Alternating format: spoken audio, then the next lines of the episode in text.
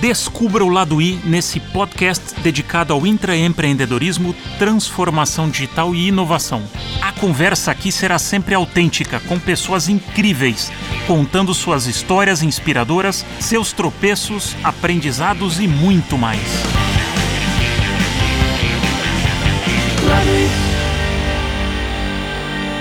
Bom, estou aqui com o Fernando Luna, que é um bom amigo, jornalista formado pela PUC-Rio, carioca da gema, trabalhou em grandes veículos de comunicação desde sempre, né? Passou por Abril, depois teve uma passagem bastante longa e emblemática pela Trip, onde ele concorreu várias vezes ao Prêmio ESO, ganhou 2 vezes o Prêmio ESO de jornalismo, depois teve uma oportunidade, uma viagem de transformação importante na Editora Globo, e hoje, né, veio aqui para a Nave Mãe, para a Globo, participar dessa jornada aí de transformação. Obrigado, Luna, pelo papo. Um prazer ter você participando desse projeto. Valeu, Vacla. Prazer meu, claro. E, cara, vamos falar um pouco de intraempreendedorismo, que no aquecimento a gente está falando um pouco que isso não é um cargo.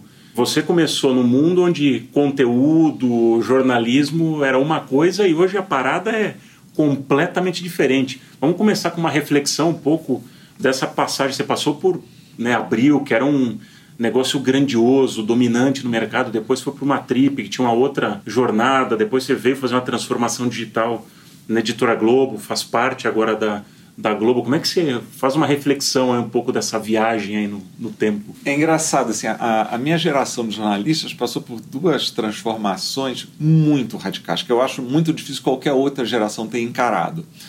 A primeira, que foi ali no meio dos anos 90, final dos anos 90, que era você ter que começar a se preocupar com a última linha. Antes, para jornalista, a última linha era o final do texto e não o resultado da empresa.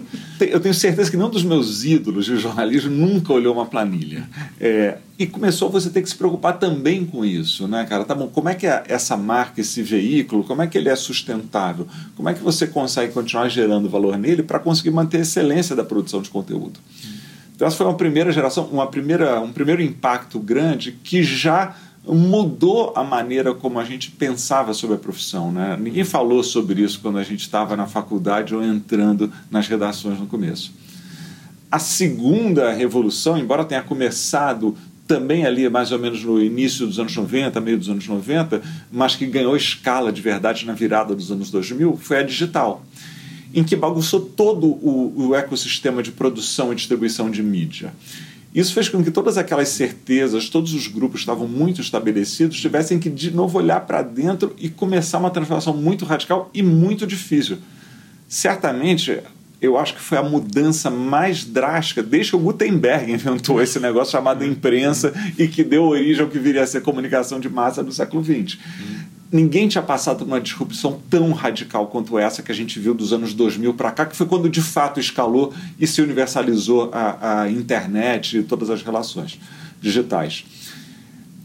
Encarar essas 2 coisas fez com que essa geração de jornalistas tivesse que ter ali um espírito de repensar o tempo inteiro o que está fazendo, o ofício, a maneira de produzir, como é que você chegava naqueles caras que eram os leitores, consumidores, telespectadores e que viraram usuários no final.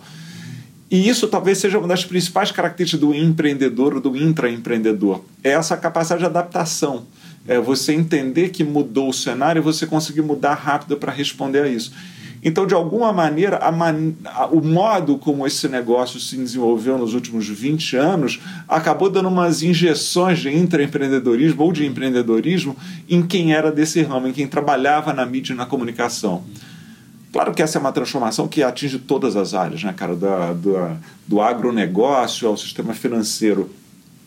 Mas talvez a comunicação esteja no centro dessa mudança toda. Então, talvez seja mais radical aqui do que nos outros setores.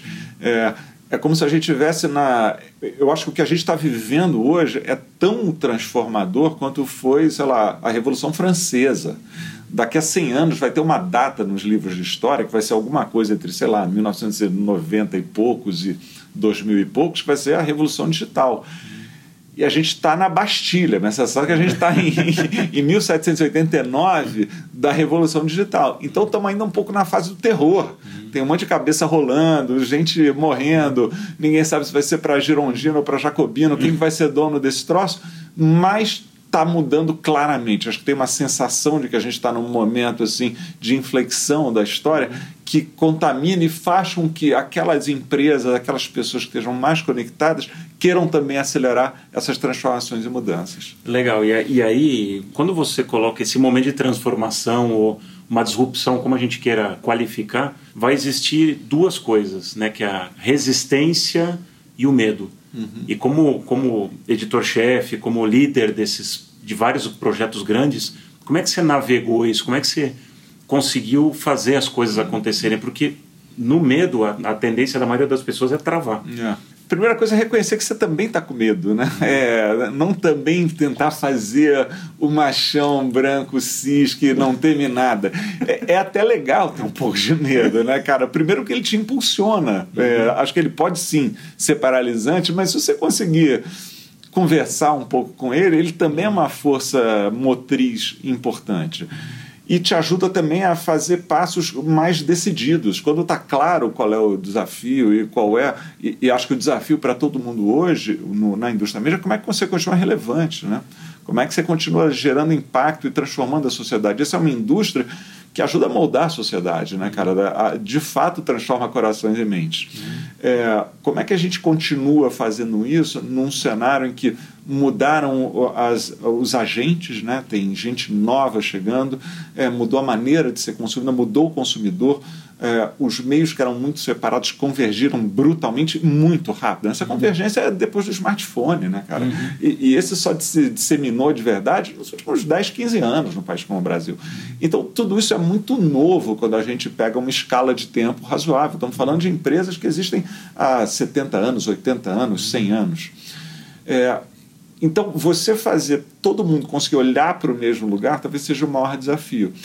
E na hora que tem transparência para todo mundo entender o que está em jogo, também fica mais fácil tomar decisão, né, cara? Na hora que todo mundo entende em que lugar a empresa está e onde ela quer chegar, fica fácil você se engajar naquilo. E também fica fácil você não compartilhar, você se desengajar. Uhum. Então, quando o jogo está jogado de maneira clara, quando os objetivos são compartilhados, todo mundo tem uma boa clareza de para onde quer ir, como é que a gente vai chegar lá, é muito claro quem está e quem não está no jogo. E é natural que quem está esteja muito empenhado, engajado, e quem não está procure outros lugares ou outras histórias. Também é natural, ninguém é obrigado a querer embarcar na mesma viagem, né? Então talvez o trabalho principal seja esse, de comunicar com clareza, objetividade e a maior rapidez possível onde a gente quer chegar e como é que a gente vai chegar lá. Nessa hora você é capaz de galvanizar os interesses. Porque se você tem um propósito, uma vontade, um objetivo que é claro e empolga as pessoas, você traz elas para isso, cara, vai ser natural. Agora, é fácil? É óbvio que não é fácil. Né? Porque primeiro, para ter clareza de onde vai, exige um trabalho enorme de conversas, reflexões, discussões, olhar para esse mundo, para essa mudança. E depois é ter a coragem de falar disso com clareza. Né? Acho que antes as empresas eram muito... essas estratégias ficavam muito entre quatro paredes, muito na sala do board, e descia pouco. Hoje, se não descer, não acontece, porque está muito claro que o que faz de verdade isso é a cultura da empresa, e a cultura é coletiva. Uhum. Então, claro, isso pode partir de cima, mas dificilmente ela é executada só com o engajamento de cima. Então precisa todo mundo estar muito dentro do jogo e precisa saber com clareza e ter informação compartilhada. Uhum. E acho que isso é para onde essas empresas mais, talvez contemporâneas, que estão ficando mais flexíveis, mais abertas e mais transparentes, e por isso estão conseguindo trazer gente, atrair talentos novos e fazer esses movimentos. Não quer dizer que é fácil, acho que é muito difícil. Uhum. Mas acho que essa combinação entre vontade, talento e clareza de onde a gente quer chegar é o que está fazendo a coisa caminhar. Legal. Eu gosto de refletir sempre numa... Para mim, a inovação ela existe quando alguma resistência existe. Porque se você declara, eu quero fazer determinada coisa, e todo mundo concorda com você, para mim, não sei se você concorda, você está fazendo o mesmo de sempre. Se alguém discordou, de repente você pode ser louco ou tem algum ingrediente ali, tem alguma coisa nova, porque as pessoas estão discordando. Então a inovação nova ele vai causar desconforto. Pequeno, grande, médio, não importa. Você consegue lembrar de algum projeto, algum plano, algum case que você, quando você propôs determinada coisa, gerou essa resistência? Como é que você conseguiu dar volta nisso e fazer isso acontecer? Uhum. Ou de repente não? Uhum. Alguma coisa que você falou, putz, tentou e não rolou e você teve que voltar? Porque a gente acaba falando sempre só do sucesso, mas a falha também tem a ver com o jeito de agir. Claro. Acho que talvez o desafio grande quando você está numa estrutura maior, o desafio é muito diferente quando você está mais independente ou mais leve, né? Uhum. Então, num lugar como a Trip, que era um lugar que no auge tinha 350 funcionários, é muito diferente de um lugar como a Globo, que tem 13 mil funcionários. E se por um lado lá você tem mais agilidade, autonomia às vezes, e você tem menos grana, recurso. Aqui você tem muito recurso, muito grana, mas tem muito caminho que precisa ser percorrido, muito interdependente. Isso é muito legal, mas exige um grau de costura e uma capacidade de integrar outras pessoas no teu objetivo, que no final é o objetivo da empresa, que é maior, né? Então, sei lá, para pegar um exemplo lá na Editora Globo, né, que está no meio do caminho, né? Não tem 13 mil, mas também não era 350, eram umas 2 mil pessoas. Ali teve um momento em que ficou claro que uma das indústrias principais para o negócio da Editora Globo, que era a indústria da beleza, tinha migrado a verba de publicidade do impresso para o digital. Então a gente precisava criar propriedades digitais, especialmente ligadas ao público feminino, relevantes para conseguir trazer de volta esse dinheiro para cá. E uma das coisas que a gente desenvolveu lá é um negócio chamado Beauty Tudo, que é para ser um espaço dentro da Marie Claire, que é uma marca que tem muita força junto com essa mulher contemporânea, mas para falar de beleza. Review de produto de beleza feita por mulheres que entendem muito e com a diversidade que precisa. Qual é o problema das marcas femininas em geral? Ou qual é o desafio? Você tem uma ou duas pessoas ou três na editoria de beleza para testar um mundo que tem uma quantidade enorme de produtos e consumidoras, né? Não são só... Não adianta você ter na redação uma mulher negra, uma mulher branca e uma mulher asiática. Porque você vai ter que ter uma branca com cabelo liso, uma branca cabelo encaracolado, uma branca de pele seca, uma branca de pele oleosa. E assim vale para negra, vale para asiática, vale para todas as incríveis variedades que tem. Então a gente fez um modelo que era colaborativo, em que você tinha começar com 25 mulheres, com todas as características, ou a maior quantidade de características possíveis, que fossem especialistas em beleza, para juntar isso com a autoridade da marca Marie Claire, para começar a fazer reviews de todos os produtos de beleza que são lançados, desde o que está na farmácia até o que está no shopping mais sofisticado. Essa era uma ferramenta que exigia uma tecnologia nova, porque você tinha que ter autonomia para as colaboradoras postarem, então você tem que ter todo um CMS com a segurança, com os níveis de aprovação, com a agilidade que precisa. Você precisa ter um conteúdo, um conceito editorial muito forte, você precisa ter um relacionamento comercial e o comercial entenda e seja capaz de vender esse produto para o mercado. Você precisa ter um relacionamento com o mercado. Então é um produto que você... exige uma interação de todas as áreas virtualmente dentro da empresa para isso, desde como é que a gente desenvolve essa tecnologia, como é que a gente faz essa seleção desse grupo de mulheres que vão fazer isso, como é que a gente engaja o comercial para vender essas propriedades, como é que a gente se posiciona para o mercado para isso. Então esse é um exemplo de um projeto que demorou muito mais do que demoraria em uma empresa independente, uma startup, uma empresa mais enxuta, porque você precisa de fato engajar muitos departamentos que têm cada um seus próprios desafios, em que às vezes estão em time diferentes, né, cara? Às vezes o departamento de tecnologia está empenhado num projeto gigantesco em que ele vai ter pouco recurso e pouco tempo para fazer o seu, que é uma parte só desse projeto, dessa estratégia da empresa. Então, esse é um exemplo de dificuldade que você vai encontrar numa empresa grande, que numa empresa menor, isso você consegue driblar mais facilmente. A diferença aqui é que você tem o recurso para desenvolver o CMS, para conversar com o mercado, você tem os caras para chegar nas pessoas certas, quer dizer... Então, é sempre um trade-off, né? É difícil você ter tudo no mesmo lugar. Então, está sendo muito interessante estar num grupo gigantesco como é a Globo, nesse momento em que ela está fazendo essa transformação justamente para fazer com que essas conversas internas ganhem uma agilidade e tenham uma integração que é muito mais potente do que era quando eram empresas separadas. Não é à toa que tem o nome de uma só Globo. Eu estava ouvindo de uma CMO do mercado que ela falou que está cada vez mais difícil sustentar áreas, porque cada vez as conversas são mais transversais. Muito. E é interessante porque a gente está vivendo, né, a gente está vivendo modelos de empresa de área industrial, onde você tinha aquele organograma clássico. Claro. E hoje, o que é o marketing, vendas, as coisas se...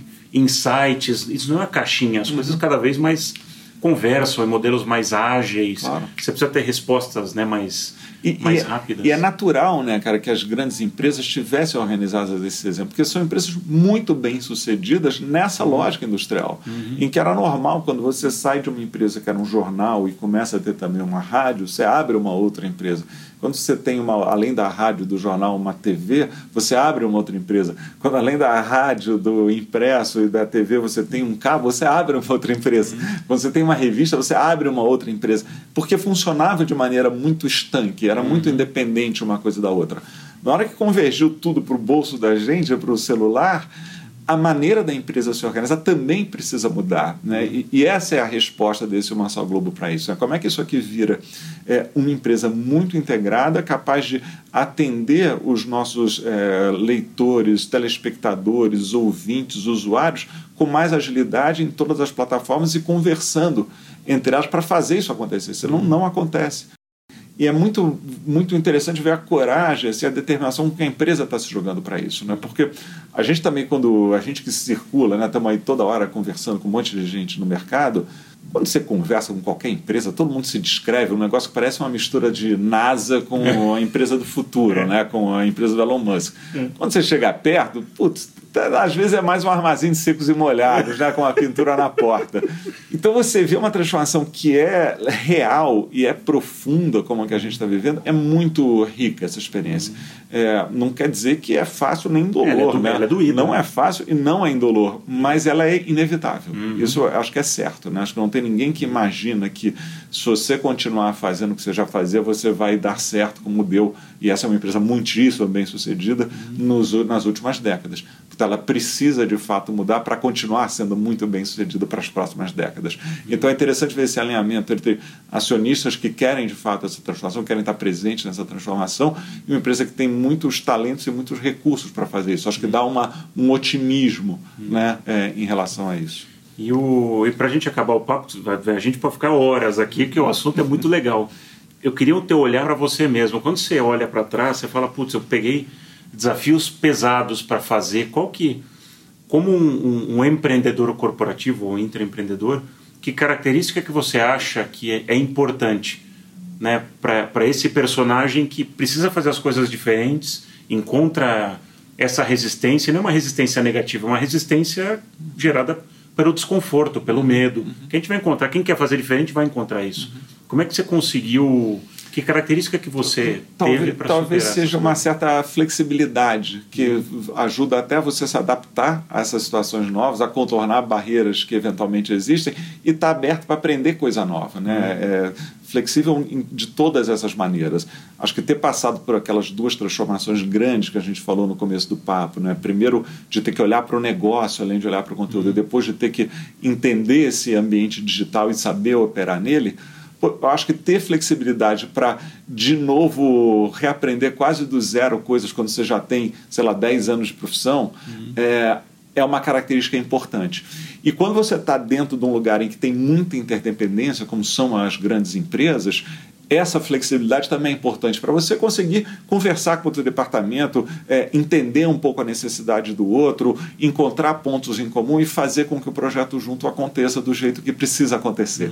Então talvez essa seja uma boa característica para esses momentos de transformação, que talvez não sejam mais momentos, né? Seja um ambiente daqui para frente, seja um ambiente de transformação permanente. Exatamente, não para mais. Não para mais. Super obrigado, Luna, valeu pelo papo. Valeu demais, obrigadão, Vacla. Gostou da conversa?